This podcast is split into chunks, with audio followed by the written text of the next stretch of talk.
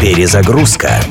Музыкальное путешествие через время и пространство в авторском проекте Дениса Иконникова. «Перезагрузка».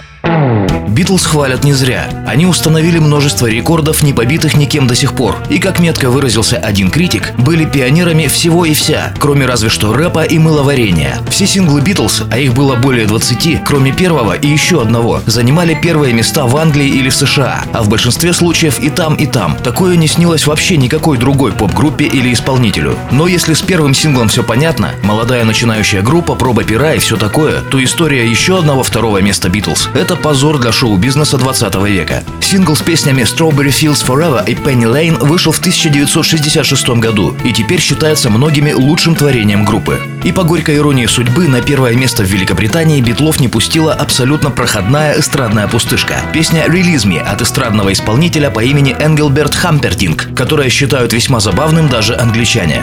Время расставило все по своим местам, но больше всего от этого выиграла, конечно, песня Хампердинга. Она навеки вошла в историю. В иной ситуации никто не вспомнил бы про нее уже через пару лет. Beatles, Penny Lane, «Грошовый переулок». Ностальгическая песня о ливерпульской улице детства, написанная Полом Маккартни при помощи Джона Леннона.